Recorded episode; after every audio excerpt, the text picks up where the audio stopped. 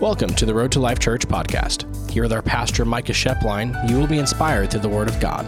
For more information, please visit road to life church dot com.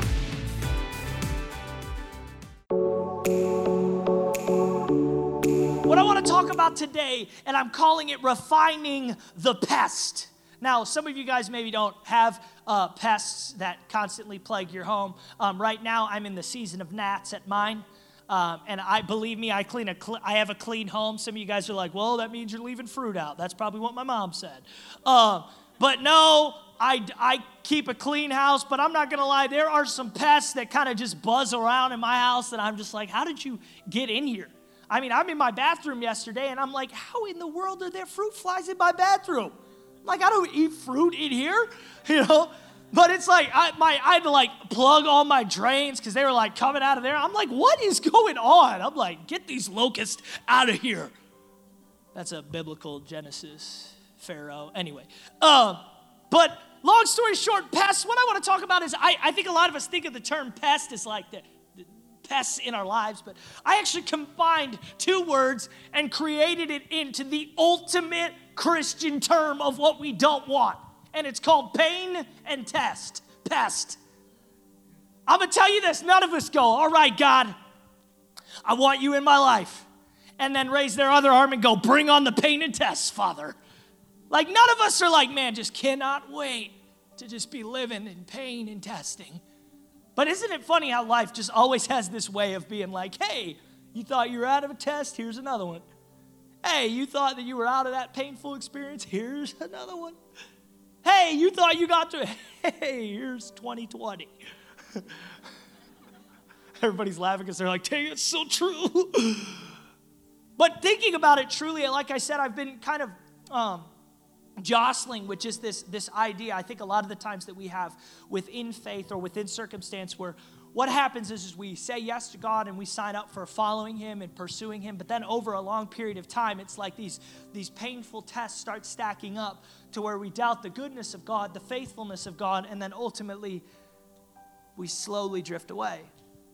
And I think this is what's interesting, even in the passages of Scripture that I've been exploring and kind of trying to seek to understand, is that I think a lot of the times These, these issues that we're having in twenty twenty um, America are issues that, believe it or not, they actually had some of these in the Bible times. Newsflash, thousands of years ago, God may or may not have been dealing with similar issues that we've been dealing with right now thousands of years ago. And guess what? He gives us a couple blueprints, believe it or not. Anyway, but what I want to talk about specifically is when I when we talk about painful tests, I was specifically thinking about how often the Bible uses the term refine, refinement, or talks about the process of getting gold and silver from the elements. And what I mean by that is, you know, all the time I'm like reading the Bible and it's like, oh, He wants to purify you with fire. And I'm like, oh, that's a good verse. And then when you think about it, you're like, wait a second. It's like, okay, yeah, God, I want to be purified with fire, but good fire, not bad fire that hurts, that's painful, that does anything like that. Okay, you know, like I want to purify. You know how I want to purify you like gold? You know what temperature gold is purified at, turns into a liquid? one thousand nine hundred forty-eight degrees. Thanks for asking. You know what? It also says in Psalms, we're going to read a couple of them, like He's going to purify us like silver. Silver, one thousand seven hundred a little bit over seven hundred degrees. How many of you guys know? That just sounds like a really pleasant experience. Like, man, God, I just want to be purified in nineteen hundred degree and just come out like gold, right? And what you see actually is there's this imagery all throughout Scripture of which God is essentially pointing our character to a place of refinement, to a place of being boiled down and purified, to a place of us truly understanding how valuable He is and our lives are, and almost this, this sifting away of everything else through trial and circumstance to where we only can rely on Him. A few weeks ago, I was uh, making Grace some tea, and I don't know how, but I was zoning out, and I was just looking at the wall. All these guys, all guys have that moment, right? You're like doing something, and all of a sudden, you're just like, three minutes pass and you're still looking at the wall. Anyway, maybe that's just me. I don't care. I know Jack does that. Oh, so people are like, who's that? It's my friend over there. Anyway, But here's the deal, I'm like looking at the wall and pouring this water, and then all of a sudden just pour water all over my hand, boiling water, two hundred twelve degrees. Now, immediately, my hand is warm, right? Immediately, I like, I'm holding a, a glass cup, and I'm pouring boiling hot water on my hand. So I have to walk over to the counter, put it down, and immediately turn around. And let's just say my fist moved in the direction of a cabinet, but it didn't break, thank the Lord. But I was like, genuinely was like, how am I going to golf? No, I was genuine. I'm joking. But I was genuinely like, dude, I just burned the crap out of my hand. And I remember I just sit there, turn on the cold water, and I just got my hand under the water, just like, this is not pleasant. And I remember actually, just this last week, it stopped peeling. It literally bubbled up. My entire finger was a massive blister.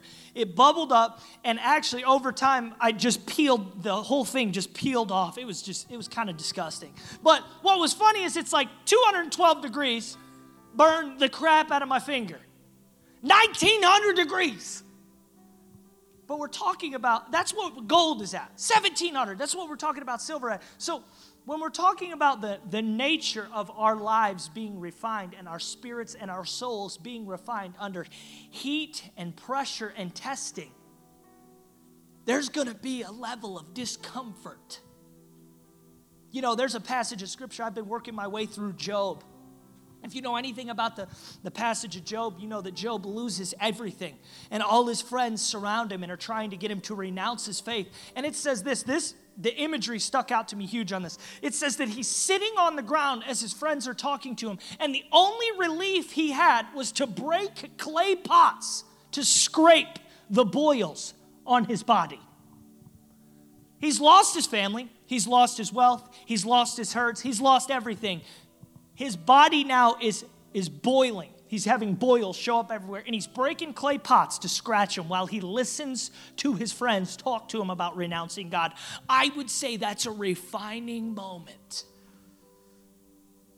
But really what I want to talk about is, is um, and I did a little bit of research for you guys. So if you're wondering, the refinement process of the twenty twenty realm is a lot different than the refinement process of the Jesus realm and the Bible realm. And really what it comes down to is this term cupellation, which a lot of us, we still use today, but they use small-scale cupellation, which is essentially um, before metals are, are heated up to a place of melting, they crush them, they press them, they roast them, and then they completely melt them, and then they scrape off all the impurities off of those. So it's crushed, pressed, melted. So when God's like, hey, I want to refine your spirit in your life. And we're like, okay, God, I'm up for it. It's like, okay, wait, refine, cupellation, wait, crush, press, heat up. Hold on, Lord. Oh, well, let's back that train up. Did you just say refine my life? Purify it like gold and silver? Okay, I, you know, I like the gold and silver aspect, but I don't necessarily like the heat, pressure, pressing, crushing. Any of those words used as an adjective to describe my personal life, I'm okay with leaving out. And what's funny, though, is that, and many of you guys, maybe you're wondering about how often this kind of came up in Scripture. It wasn't like a one-time thing or three or four times. What I found is the term refine or use it or refinery was used nineteen times. And then when you actually want to break down how many times it talks about heating up a metal or purifying something, you can bring that up to about three dozen. So not just a couple times is it like, hey, I'm going to refine your character. Hey, I'm going to purify your heart. Hey, I'm going to do these. And, and pointing to the refining process, it is over and over and over and over and over and over again is God speaking to this nature of refinement, which is crushed, pressed, broken, heated up to a place of melting and scraping away anything that doesn't purify it. But, and I think a lot of us were like, okay, well, this all doesn't really sound that awesome, but think about what comes out of it, the gold. You know, I was watching a movie this week, and they were holding up gold bricks, and it's just so interesting to see something like that because it's not something you see every day, a pure gold brick, right? And I thought about the context of today's message and just our lives in general, right? To be able to say, you know, you're purified to the place of this, of this gold is so rare and hard to find. And I believe it's so rare and hard to find, not just in our day, but in Jesus' day, because it's been such a uh, a process of trying to understand what his what his plan is, what it looks like, who we are, you know, where we fit in it. Because, man, when we talk about heating, pressing, breaking, reshaping, all of those things, man, it is it's tough for us to, as believers, to just say, God, I sign up for it. But essentially, all we see throughout the Old and New Testament is people who signed up for it repeatedly. Jesus, for the joy set before him, he endured the cross. You know, you want to think about Jesus' disciples. Of the twelve, only one died a natural death. And don't worry, they tried to martyr him, boiled him in oil, but couldn't kill him. So they just exiled him off to an island until he died. Everybody else, they're dead.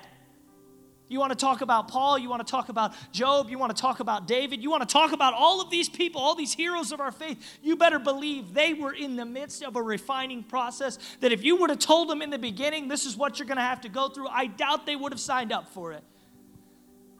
But faith has a way of growing over time and pushing you through these refining processes until your life is becoming more and more pure, attracting more and more value to the point of people looking and saying, man, there is something different. There is something real. There is something valuable. That's the point. See, our lives aren't just for us. And if we think that way, then we've missed the context of even what Scripture says. So what I want to do is I want to get into the heat of it. No pun intended. Oh, yes, got four laughs. Anyway, I want to get into the heat of it. So what I'm going to do is I'm just going to read a couple of passages that really stuck out to me as it pertains to this so that you guys kind of get into the vein of like, oh, Micah didn't just pull this out of the air. Says this, Psalm sixty-six ten, for you, O God, have tested us. You have tried us as silver is tried. Job twenty-three ten, but he knows the way that I take. When he has tried me, I shall come out as gold. First Peter one, six and seven, in all of this you greatly rejoice. Though now for a little while you may have, uh, may have had to suffer grief in all kinds of trials. These have come so that the proven genuineness of your faith, of greater worth than gold, which perishes, even though refined by fire, may result in praise, glory, and honor when Jesus Christ is revealed. Malachi three three, he will sit as a refiner and purifier of silver, and he will purify the sons of Levi and refine them like gold and silver, and they will bring offerings and righteousness to the Lord. Proverbs seventeen three, the crucible is for silver and the furnace is for gold, and the Lord tests hearts. Isaiah one twenty-five, I will turn my hand against you, and I will smelt away your dross as with lye, and remove all your alloy. First Peter four twelve, beloved, do not be surprised at the fiery trial when it comes upon you to test you, as though something strange is happening. That one's like really encouraging. It's like, hey, beloved, right? It starts out like that. You're like, yeah, oh, thank you, Lord. Like, you know, when you call somebody beloved, it's not a negative term. Hey, beloved, don't be surprised at the fiery trial when it comes to test you. Like, how many of you guys know if you left your house and your husband or wife stopped you, it's like, hey, beloved, don't worry about the fiery trial about to happen to you today. Don't worry about it. Don't worry about that fiery thing that's going to burn you up. You're going to make it through, beloved. Right? It's like that. I don't really like any of that, right? Daniel twelve ten, many shall purify themselves and make themselves white and be refined, but the wicked shall act wickedly. And none of the wicked shall understand, but those who are wise shall understand. Hebrews twelve twenty-nine, for our God is a consuming fire. Psalms twelve six, the words of the Lord are pure words, like silver refined in a furnace on the ground, purified seven times. Zechariah thirteen eight and nine, in the whole land declares the Lord, two-thirds shall be cut off and perish, and one-third shall be left alive. And I will put this, this third into the fire and refine them as one refines silver and test them as gold is tested. They will call upon my name, and I will answer them. I will say, they are my people, and they will say, the Lord is my God. How many of you guys know, are we noticing a theme? I would say we're noticing a theme, that there is a level of language that is used all throughout Scripture in which people are being challenged, being a little bit like, hey, beloved, don't worry about that trial, trial of fire that you're about to step into. Don't worry about that refinement process that's, you know, going to boil you to the point of literally melting. Don't worry about that, because we're not talking about a physical realm right now. We're not talking about that. Let's get away. We're talking about our souls and our spirits. the Lord, tr- heating up our exterior in order to melt away all the things that don't matter on the inside. See, it's a matter of importance. It's a matter of priority. It's a matter of what you're supposed to be doing and what you're supposed to be doing it for. That's, that's essentially what this refinement process is for. And so what I wanted to do today is I wanted to talk about the refinement process that most Christians run from but should be leaning into. And I want to start, though, because here's the deal. We don't have waves on Lake Michigan. I'm going to say that. Amen. My dad loves waves. Now, here's the deal. I have a surfboard. Once in a while, I will wait for a massive storm, and I will go out and risk my life to try and catch one wave for three seconds.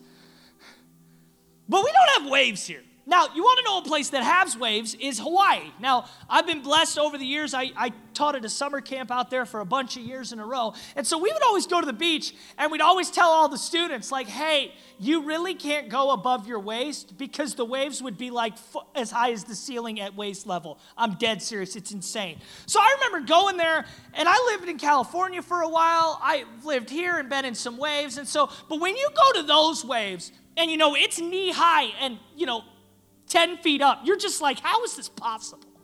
Like, what? These waves are massive. And I remember a few times, I remember one, I caught a bodyboarding wave. I was trying to bodyboard it, ran into a dude on a boogie board. It was like a twelve-year-old kid, and he got out and was like ready to throw down. I'm like, dude, I don't know what I'm doing. I'm just trying to, I'm just trying to not die. That's a huge wave. And so here's the funny thing. Around here, though, what you got to realize is when that when when a big wave's coming in, you don't just stand there like, come on, wave, because that's how you get just blasted, thrown off your feet. You kind of brace yourself. Because if you brace yourself, when the wave hits, it's not going to, it might knock you back a little, but it's not going to knock you off your feet. But there, here's the deal. When there's a big wave, you don't brace yourself. You can't turn and run, because running in water, newsflash, can't run that fast. You got to run at that wave, dive straight at it, and try to get underneath it. And here's the deal. If you don't get deep enough, fast enough, you get swept up in the swell under, you get thrown over. Found that out the hard way. Right? If you think you can brace it, doesn't work like that. The water's a lot more powerful, the wave is a lot bigger, and you will pay the price, right? But here's the thing. I think this is how it is in life, right? We assess the waves in front of us that are coming against us. And I think a lot of the times we have just this test of metal where we're like, okay, I can stand my ground and I'm going to be fine. But guess what? There will be waves that come at some point in your life that one hundred percent you are going to either need to choose to run into and dive underneath, trusting that God can get you to the other side, or it's just going to barrel you. And I think a lot of the times what happens in faith is we look and we pray against the wave. God, take care of the wave. God, get the wave out of here. God, make sure. And God's like, no, this is time to activate the faith. This is time to walk and run, actually run towards your fear. This is time to trust that I'm going to get you to the other side. This is that time. This isn't the, oh, I'm going to handle everything for you forever time. Here's the deal. I one hundred percent believe that all things are possible for those who believe, but I very much also believe that God calls us to a lifestyle of activated faith. I see a lot of Christians who we pray for the Lord to take action, and we can't remember the last time we ever did. It's like, God, I want you to do it. And God's like, actually, I want to see if you'll walk out in what I called you to do and see if you'll do it, and then trust that I'll take care of whatever you can't handle. You know that weakness, your weakness, that's actually my strength? That passage of Scripture? Man, that's an easy one to recite. Like, God, I'm weak right now. Be strong for me. But it's a whole nother thing when everything feels like it's compounding and falling in on you. See, in some instances, yes, you need to brace yourself. In other ones, you need to run forward and dive and trust God can get you to the other side. So what I want to do is I want to give us five quick ones. Refineries that Christians run from instead of lean into or dive underneath. The first one, and this is kind of my, for the people who are maybe newly saved or kind of trying to figure out what it means to walk with the Lord, uh, this is the cleaning out the closet refinery. The cleaning out the closet refinery. What do I mean by that, right? Is that it's like, God, I want to follow you. I want to do your thing. I want to be there, but I don't want to change anything about my old life. It's like, God, I believe in the gospel. I believe you've transformed my heart, but I don't believe necessarily I should transform my environments, transform my thought habits, transform my view of my past or my view of my future, transform maybe some people I shouldn't be hanging out with, transform any of my choices or decision making. You just transform it for me. See, the cleaning out of the closet process is when God is when God's refining our character, trying to get us to walk away from the old way of living. You know how many times the Bible talks about being a new creation, new life, being a new person? I wish I could figure out what that number is right now and throw it at you, but I don't know because it's a lot. Here's the deal.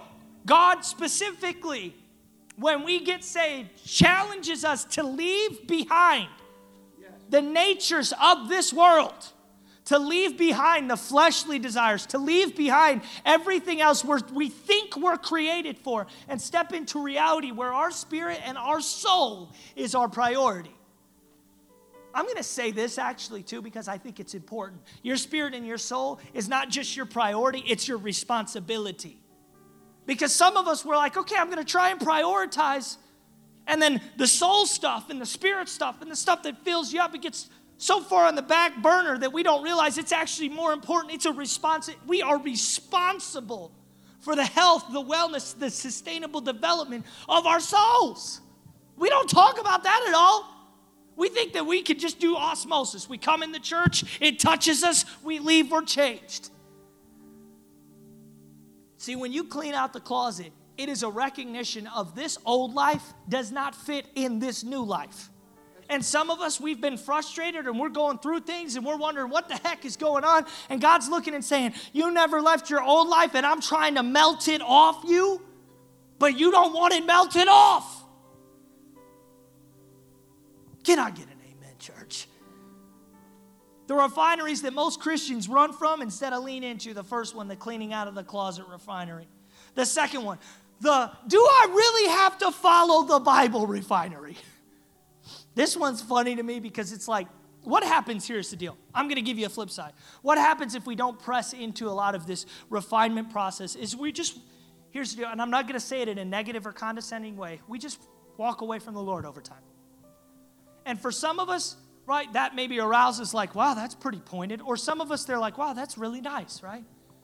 But what you have to realize is when you walk away from the Lord over time, really you're walking away from who you're called to be. You're walking away from the design and the purpose that He has in His heart for you. And so over time when we say, okay, God, you know what? I don't really got to know your word. I don't really got to follow your word. And in fact, I'm kind of going to marry culture with your word and then ultimately apply whatever I see fit to your word. I'm going to apply this, this news station to your word, or I'm going to apply this favorite preacher thing to your word and not really actually do my own, this is what it's supposed to be word. See, I, I, I find it interesting today. I would say that the number one attack that the enemy has on developing Christians and leaders is, is a biblical illiteracy. It's this idea that we can be fed everything we need to to survive instead of us feeding ourselves. How many of you guys, if your child came up to you and was fifteen and said, hey, are you going to feed me today? You know, it's one thing to ask what's for dinner. It's another thing to say, will you pick up the spoon? I feel like so often what happens is over time, it's okay to be fed in the beginning, but man, you want to know, I talked about it a few months ago. You want to talk about what it means to go from the milk to the solid food? Responsibility. That's what it comes down to. Are we willing to feed ourselves the biblical truths for the nourishment of our souls to which we live a life that matters? That's what it comes down to. If we're not willing to spend the time to get to know God, do we really know Him? I mean, it's just interesting to me how many of us don't actually know the nature of God, and so we can project this baseless view of Him because we've never understood His character and nature through our own revelation of Scripture. You can't just say, okay, I'm going to repeat what Micah said on Sunday when the wave is crashing on you.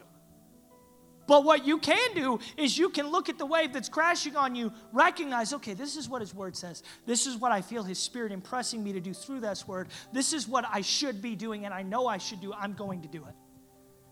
See, it's great for me to give you guys a great menu of what it would look like, but it's a whole nother thing when we've got to spoon feed. We've got to be people who pursue the Bible and the word. We've got to be people who understand the relevance and the pertinence of what it means to truly be in line with it. The refineries that most Christians run from instead of lean into, the first one, the cleaning out of the closet refinery. The second one, the do we really actually need to do what the Bible says refinery. The third one, the actual trials refinery. Now notice I put this one third because for a lot of us, maybe you're looking and saying, well, God's been giving me trial after trial after trial. But then you're like, oh, dang, I never cleaned out the closet. Oh, dang, I've never really understood the Bible. Okay, well, that might be aiding in. Because here's the deal. When you've cleaned out the, the closet and when you've been in your word, there's a level of depth and certainty of God that truly shows in your life. So what the enemy does is he looks and says, oh, they're taking ground. Now I got to throw some stuff at them. There's a great story. Um, there's a great story in Nehemiah.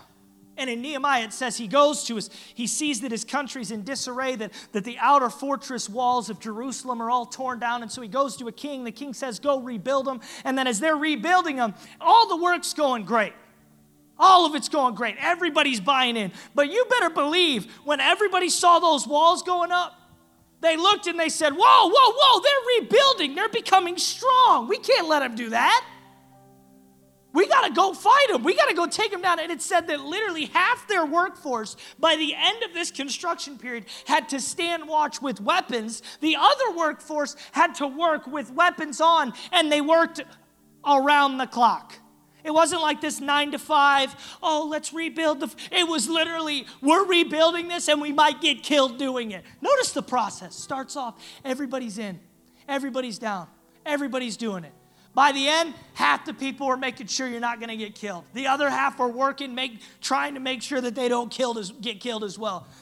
The process of spiritual progression is easy in the beginning, but boy, over the years, that temperature gets turned up. That temptation gets turned up. That weakness that you never dealt with, that gets turned up. That thought process that you never got out of your bad habit of, that gets turned up. That, that stuff that you've never really dealt with, it lingers, and it not only lingers, the heat starts getting turned up on that. Why? Because if you want to be gold, you got to scrape away the stuff that ain't gold. Come on. And some of us, right, we're looking at God saying, God, why am I having trials? Why am I going through things? What if it's not God? It's just the devil saying, I don't want you to have God. I mean, I know so many people who we doubt the goodness of God. I remember, I'll never forget this. A student came to me probably five or six years ago and said, the great Christian question, why do good things happen to bad people? Why do bad things happen to good people? And I looked at him, and I'm ne- I, I had no plan on this because I never really answered it before. And I looked at him, and I said, you know that the worst thing happened to the most perfect person, and we're called to live that example. Man, some of us, all we've thought is this is cupcake Christianity, and God's dying on a cross. Come on, church. We can be stronger. We can sign up for the refinement. It's okay. We're going to go through things. The gold is worth the process. The fourth one, and this one is what I would say takes out most Christians, because the trial, it's easy to get people around you that are, they're going to help you. They're going to pray for you. They're going to love you. They're with you. They're in it. But here's the thing. What the enemy then tries to do, if you're, if you got it biblically, right? If you've cleaned out the closet, if you're able to get through some of these trials, what then he tries to do is drive you a wedge in between you and your community, you and people in general, get you to doubt who God is. This is what I call the offense refinery. And what I mean by that is, man, and I know my dad can attest to this, is that over the years, the offense refinery, it drives more people away from the Lord than anything I can remember. It's like you would think trials do it. No, it's, oh, they said this. Oh, they looked at me this way. Oh, this thought process was different than my thought process, and because of it. See, the offense refinery, what it does is it takes, you know what the, you know what the devil's name means is the accuser. He's the accuser of the brethren. That sounds a whole lot like saying things about people. Don't you think that that works in his favor a lot? Not just the accuser of the brethren, but the accuser of just our world. Man, it is just so easy. Our First Amendment right is to be offended. I mean, You know what's interesting is uh, Jesus, I was reading this last night, and I felt like it was so important to mention, is that in um, it's a passage of Scripture in Matthew eleven. It says that John the Baptist is in prison, and he sends one of his disciples to Jesus, and he asks that disciple, John says, ask Jesus if he's the one that we're waiting for, or if we should be looking for someone else. Pause. John the Baptist baptized Jesus. Think about this. The heavens open. There is a voice from heaven saying, this is my son, in whom I'm well pleased. And the same dude that happened to a few years later is looking and saying, hey, are you the one? If I was Jesus, I'd be like, oh, no, he didn't. This dude, literally, you seen the sky open. You heard God talk to you. How are you going to sit here and ask if I'm the one? You heard his day voice. You know what the first thing he says? His first response to that disciple was, oh, good thing you're wondering. I'm going to read it. Blessed is the one not offended by me or my teaching. Blessed is the one who ain't going to get offended. Blessed is the one who's not going to doubt me through circumstance. Blessed is the one who's not going to get all out of sorts when, when everything's out of sorts and project that out of sorting it onto me. Blessed is the one who will stay steadfast. Blessed is the one who can continue to love their neighbor no matter how many times their neighbor ticks them off. Blessed is the one who's not offended. Can we be a people who actually believe that forgiveness and love is a true thing? It's not just this phantom reality that floats out there in the mystic cosmos, but it's, I can forgive, I can let go, I can love. And the last one is this, and it's one I want to talk about briefly. Um, Because for each person, it, it can mean something different. But I would say it's the trial of your life test. Now, I would say that in your life, you're going to go through two or three of those where it is just the trial of your life and everything within you, your bones are crying out to tap out and to walk away from Jesus. To walk away from this whole faith, spiritual thing. Walk away from it because it don't make sense. It's not providing for you right now. It's not taking care of the problem right in front of you. It's not doing what you thought it was going to do. It's not the very thing that you thought it was going to be. And so ultimately, you need to get out of there. See, that refinement process, I would say, yields the greatest reward if we can look at the very flesh of us that is screaming, do not do this, and override it and step into our spirit that says, trust God in it and walk forward. Yea, though I walk through the valley of the shadow of death. Though I walk. See, we're not called to sit in the valleys. We're called to trust God and walk with him through them. We're not, we're not created to live on mountaintops. We're not created to live in valleys. We're created to just walk with Jesus and trust that he's going to take us where he's going to take us. I wanted to point out this scripture before we go into worship one more time because maybe some of us miss this. Psalms twelve six, the words of the Lord are pure, like silver refined in the furnace on the ground, purified seven times. You're never out of the fire. You're never out of the refining process. There's never a day off for it. You're constantly being refined. If the word of the Lord in this instance can be refined seven times, how many times is our life going to be refined? But it's worth it.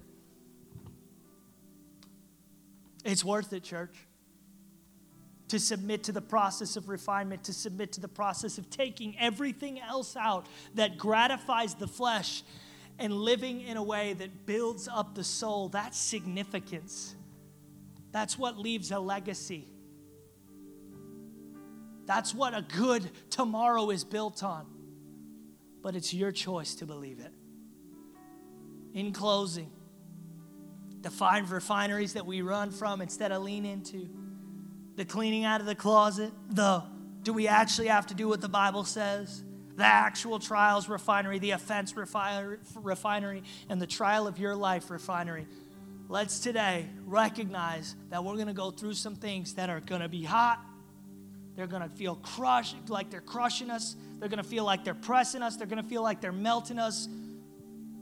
but that's how gold's formed. Let's stand to our feet.